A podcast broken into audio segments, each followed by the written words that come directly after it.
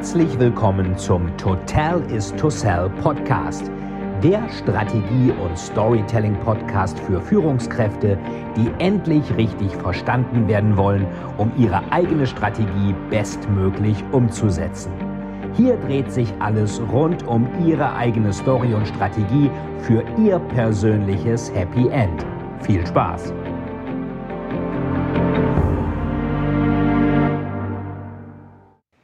Herzlich willkommen zu einer neuen Folge von Storytelling TV im Totalis to Sell Storytelling Podcast.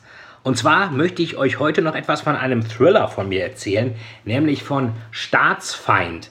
Der ist zwar schon im März diesen Jahres erschienen, aber er hat einen ganz wichtigen Bezug zu einem historischen Ereignis, was die Deutschen, wir alle diese Woche feiern werden. Und zwar am Samstag, dem 9. November, jährt sich zum 30. Mal der Mauerfall in Deutschland. Und ich erinnere mich da ziemlich gut dran. Ich meine, manche Leute erinnern sich ja auch daran oder die meisten, was sie am 11. September gemacht haben. Und das war ja auch so eine Art Klammer, diese Zeit dazwischen. So vom 9.11.1989 zum 11.09.2001 äh, das war die Zeit, wo man dachte, jetzt ist der Kalte Krieg vorbei, jetzt ist der Kommunismus, Sozialismus besiegt, jetzt werden alle Völker praktisch in einer marktwirtschaftlichen, freiheitlichen Ordnung leben. Ja, das Gegenteil ist der Fall. Wir sehen, dass autoritäre Regime wie China durchaus Projekte, große Infrastrukturprojekte und ähnliches sehr viel schneller hinbekommen als wir. Dass die da in vier Jahren in Peking einen riesigen Flughafen bauen, der auch zum 1. Oktober, nämlich dem Jubiläum der Volksrepublik China, auch fertig ist. Und zwar innerhalb von vier Jahren. Wir brauchen hier für so ein winziges Ding irgendwie fast 30 Jahre und der ist immer noch nicht fertig.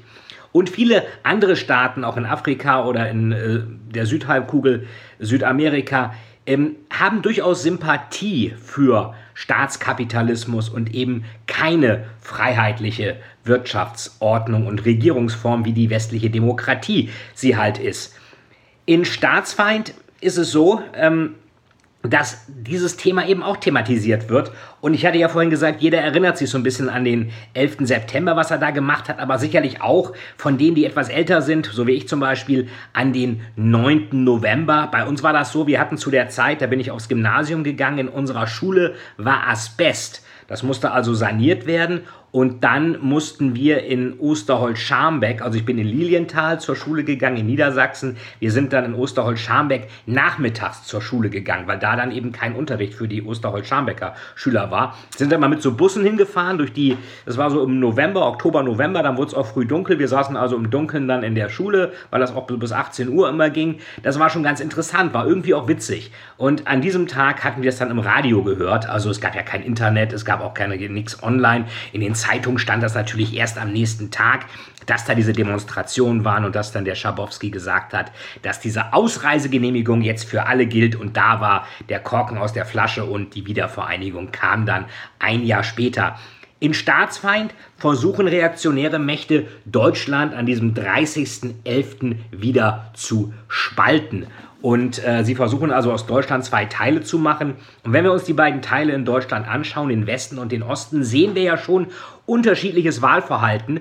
Und ich denke, man hat auch die DDR, man hat den Osten Deutschlands auch nicht richtig, ja, soll man sagen, beerdigt, aber er spukt einfach noch als Untot herum, weil dieses Erbe Deutschlands nie richtig zu Ende gebracht wurde. Man hat den Leuten einfach gesagt, hier euer altes System, das war Mist, das neue ist jetzt gut, so müsst ihr es jetzt machen und das sorgt natürlich immer automatisch für ja, für wenig Vertrauen und auch für eine gewisse Frustration. Ähm, ich denke auch sogar, dass teilweise ähm, östliche Bundesländer manchmal eher wie Osteuropa ticken, als wie der Westen Deutschlands. Man denkt jetzt so, weil Deutschland so ein Ding ist mit Ost und West, dann müssen die alle ähnlich ticken. Das ist nicht der Fall.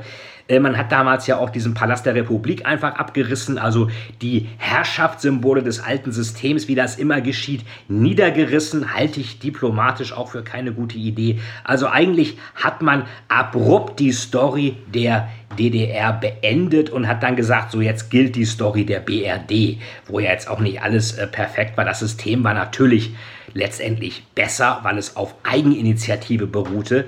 Ähm, während der Kommunismus auf Planung beruhte und eben keine Eigeninitiative. Und da machen die Chinesen wieder was Interessantes. Der Staatskapitalismus verbindet Planung und Eigeninitiative. Vielleicht ist er deswegen so erfolgreich, aber die gesamthafte deutsche Story, so wir sind ein Volk, ist eigentlich noch nicht richtig überzeugend zu Ende erzählt worden. Und deswegen dieser blöde Spruch, wir sind ein Volk, wir auch ähm, die dann gegenseitig gesagt wird, der stimmt leider immer noch und das ist traurig, denn eigentlich wäre es schöner, wenn eine gesamthafte Story des wiedervereinigten Deutschlands da wäre. Ähm, das zeigt am Ende auch, ähm, Wandlungsprozesse, Change und dergleichen brauchen lange Zeit und wenn die Strategie dahinter nicht klar erklärt wird, dann ähm, ist es auch so, dass dann viele Leute die Story auch nicht verstehen, nicht wissen, was das Ganze eigentlich soll. Und diese Post-Merger Integration von Ost und West hat meiner Ansicht nach nicht hinreichend funktioniert, sodass wir jetzt auch 30 Jahre nach dem Mauerfall immer noch völlig verschiedene Mindsets haben, wo es vielleicht nicht unbedingt nötig wäre. Mark Twain hat mal so schön gesagt, was ist der Unterschied zwischen Fiktion und Realität? Fiktion muss Sinn ergeben.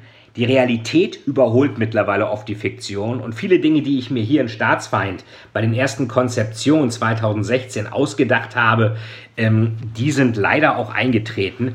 Und ich hoffe, dass jetzt in den nächsten 10, 20, 30 Jahren die gesamthafte deutsche Story dann auch wirklich mal nachhaltig vernünftig wird, ohne dass man wieder in irgendwelchen ähm, Welteroberungsfantasien und Alleingängen sich ergötzt, sondern einfach überlegt, was man gemeinsam besser erzählen kann als getrennt. In diesem Fall wünsche ich Ihnen deswegen allen und euch einen schönen 9. November. Euer Fight.